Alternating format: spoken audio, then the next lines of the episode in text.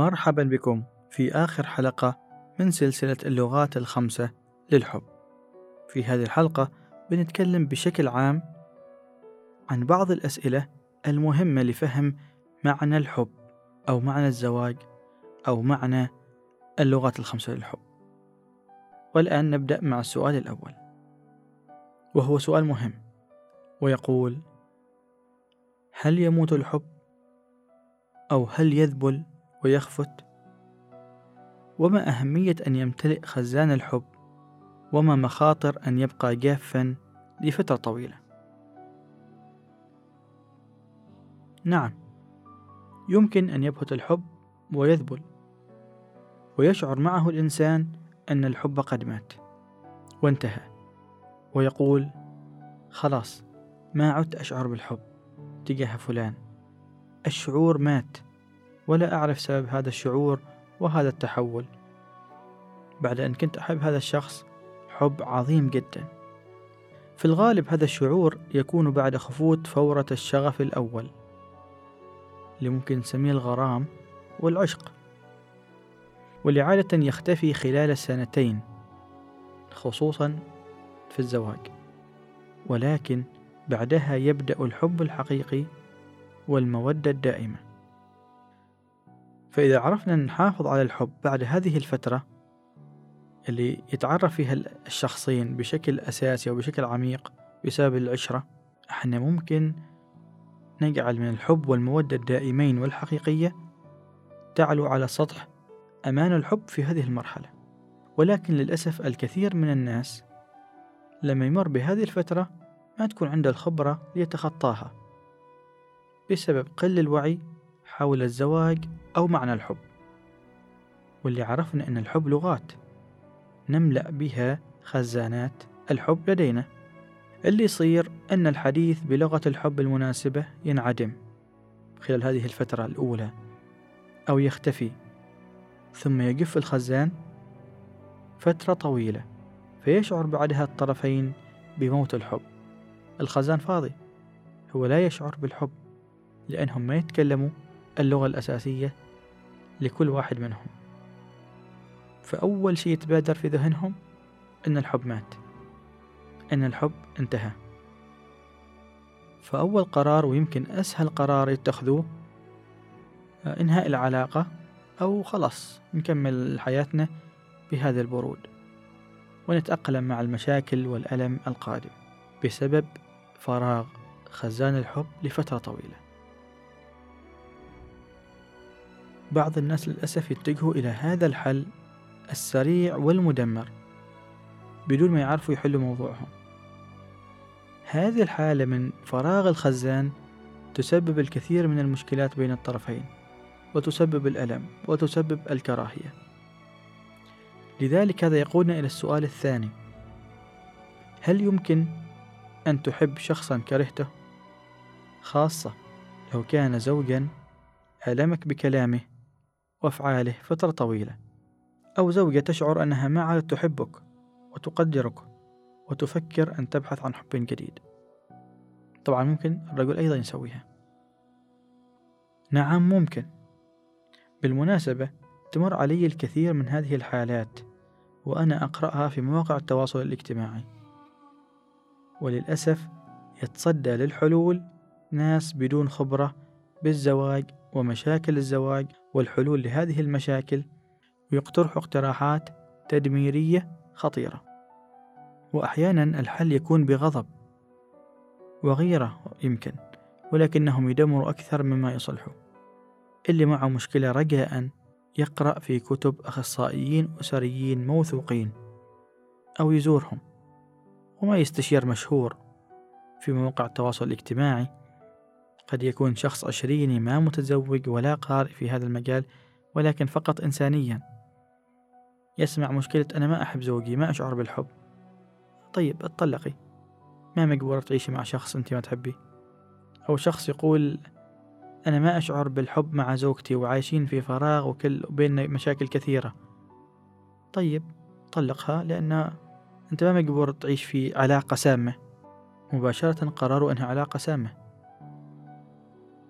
ولكن الأصل نبحث عن الحل لإبقاء هذه الأسرة وإبقاء هذه العلاقة على قيد الحياة لأن في الغالب هم يحبوا بعض ولكن ما عارفين كيف يوصلوا هذا الحب من خلال اللغات.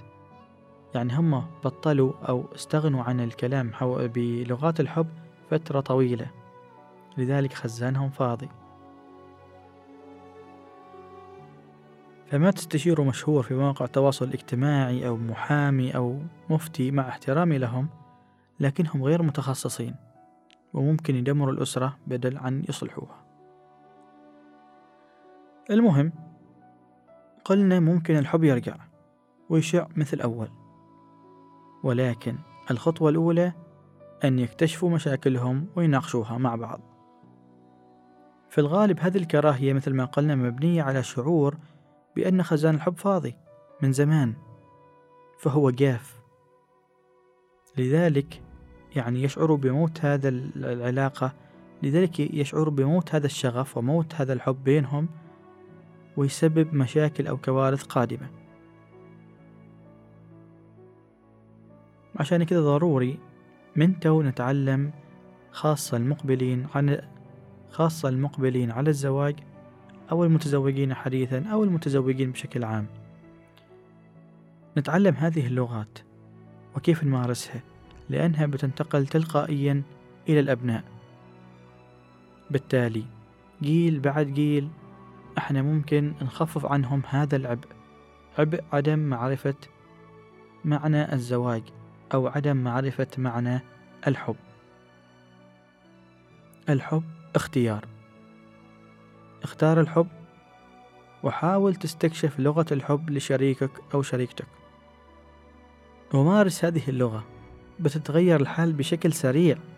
وأكيد لو كان الاثنين مهتمين بإصلاح العلاقة بينهم بيكون العلاج أسرع من أن شخص واحد يبذل. مع أن كذلك في أمل لو شخص واحد يبذل والطرف الآخر بسبب جهله وعناده يأخر هذا البناء.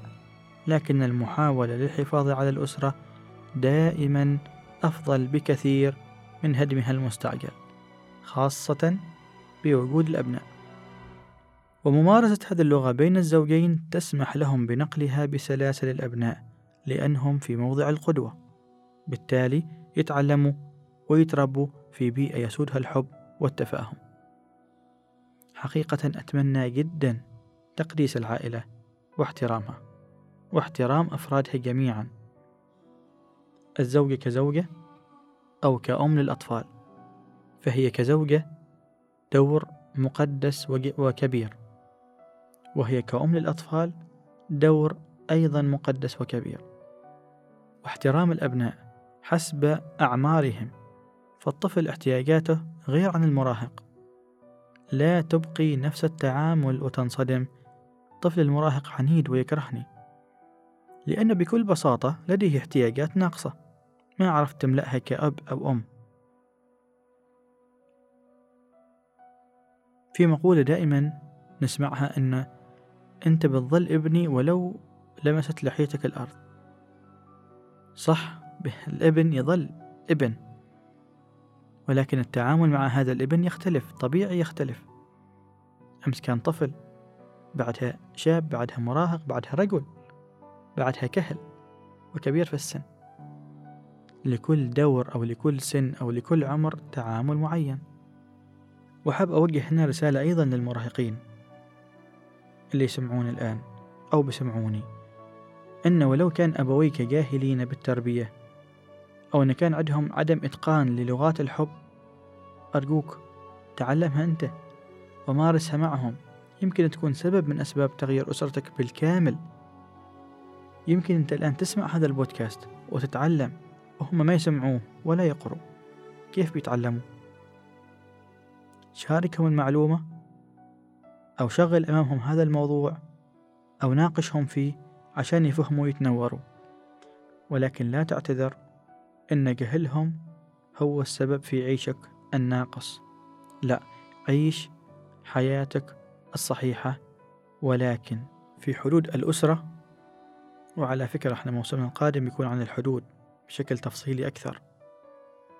ما نريدك تتمرد لأن هذا بيسبب لك مقاومة بيسبب لك مشاكل كثيرة وبيسبب للأهل أيضا مشاكل كثيرة ويخافوا أن تربيتهم خطأ.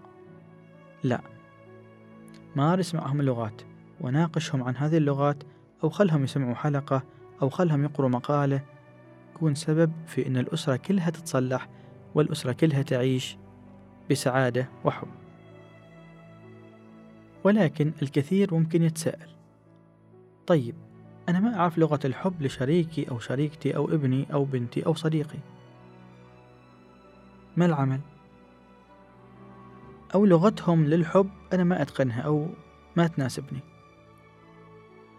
كيف ما تناسبني؟ وإحنا قلنا هذا الكلام في أحد الحلقات بأنه ممكن شخص يظن بأن لغة الهدايا معناتها أنه لازم أنا أبذل من مالي باستمرار بشكل كبير وأختار كل مرة هدية وكل مرة هدية فأنا ما عندي المالية أو المقدرة المالية أني أستمر في هذا الهدية وهذا العطاء وكذلك ما عندي الوقت أني أختار هدايا أو ما أعرف. بخبركم في البداية عن مصطلح تعلمته من فترة في إحدى محاضرات الدكتور المفكر عبد الكريم بكار. كانت محاضرة بعنوان أدب الزمان. أو أدب الوقت. كيف ممكن تطبيق هذا المصطلح؟ على لغات الحب. بداية تتذكروا موضوع وعي اللوحة الكبيرة. كان في سلسلة المحارب. في بداية السلسلة. ممكن اللي ما سمع الحلقة ممكن يرجع يسمع لها. تكلمنا عن إنه كيف ممكن ننزل الوعي إلى المكان اللي إحنا فيه ونكشف عن المناطق المظلمة وننورها عشان تبقى اللوحة جميلة ونتحكم إحنا فيها. عشان السبب الأساسي نعيش هنا والآن بحضور الوعي ونتحكم بواقعنا قدر الإمكان. يعني أن لكل وقت وزمان ظروف الخاصة به. ومراقبتك لهذا الموقف أو الزمان تجعلك تفهم وتتحكم باللحظة الراهنة بذكاء وحكمة. بعطيكم مثال. الزوجة تغسل الصحون بعد وجبة العشاء مثلا. هذا وقت يحتاج إلى مساعدة منك كزوج. اغسل معها الصحون أو امسك أطفالك حتى تتفرغ هي للغسيل. أو اشكرها بكلام لطيف على الطعام وعلى وقت غسيلها للصحون. شفتوا؟ من خلال هذه الأشياء البسيطة أنت استطعت أن تمارس تقريبا أربع لغات. وأكيد من هذه اللغات هي لغة أساسية للطرف الآخر. واللغات البقية هي لغات داعمة. أنت مع الأيام ممكن تعرف الشخص هذا إيش حاب أكثر من هذه اللغات ولكن باستمرار عندما تطبق هذه اللغات. طبقها باستمرار وبتكتشف بشكل طبيعي وبشكل سلس. فمثلا لما آه، الزوج اعتنى بالأطفال هنا أعطى وقت جيد. للزوجة والأطفال. ومن خلال الكلام الجميل والشكر أعطى كلام طيب.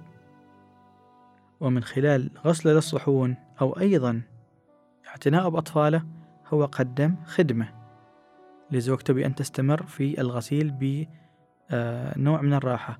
أو ممكن يقول أنت تشوف الأبناء وأنا أكمل غسيل. هذه أيضا خدمة. وبين فترة وفترة هدية وردة أو باقة صغيرة تكمل بها جميع اللغات بقت لغة واحدة هي الاتصال البدني وهذا اللي المفروض تمارسه دائما من قبلة سريعة وحضن للأبناء للزوجة أو السلام والتربية على الكتف مع الأصدقاء أو اللعب ذكرنا أمثلة كثيرة عن هذا الموضوع فسؤالي الآن هل هذا صعب؟ أنك تمارس هذه الأشياء البسيطة بتنوع؟ طبعا ما صعب أبدا ولكن نتائجه أأكد لك إنها عظيمة جدا جدا جدا. وهذا يقودنا إلى الشيء اللي خبرتكم إني ألاحظه وما يعجبني واللي يتم تداوله في مواقع التواصل الاجتماعي بكثرة هو تقديس صور الحب والتحسر أن هذا النوع نادر والاستغراب أساسا أن هذا الحب موجود وبعضهم يقول يعني هذه صور فقط لل أو هذه الحركات فقط هي من أجل الصور ومن أجل الدعاية ومن أجل الوهم ونشر الأوهام وغيره وغيره. لا هذا الحب موجود ولكن يحتاج منك تمارسه. يحتاج منك اتخاذ قرار إنك تمارس هذه اللغات وقرار إنك تستمر في الممارسة والمحافظة عليها. يعني ما السبب تشعر إن هذا الشيء نادر أو غير موجود؟ وانت ما جربت أو ما قررت أن تجرب نصيحتي لكم مارسوا الحب واستمتعوا بميزاته الاستشفائية في الحياة. بكذا إحنا نكون خلصنا وختمنا هذا الموسم واللي سميناه لغات الحب الخمسة. أتمنى جدا أن استمتعتوا واستفدتوا من هذه اللغات ومناقشتها بشكل آه، سلس ومريح. وإن شاء الله نلتقيكم مع سلسلة أخرى. وبتكون عن موضوع الحدود. وهو موضوع عميق جدا جدا ومهم جدا جدا جدا. وإلى ذلك الحين مع أول حلقات الحدود. أرجوكم مارسوا الحب وعيشوا الحب ونراكم على حب.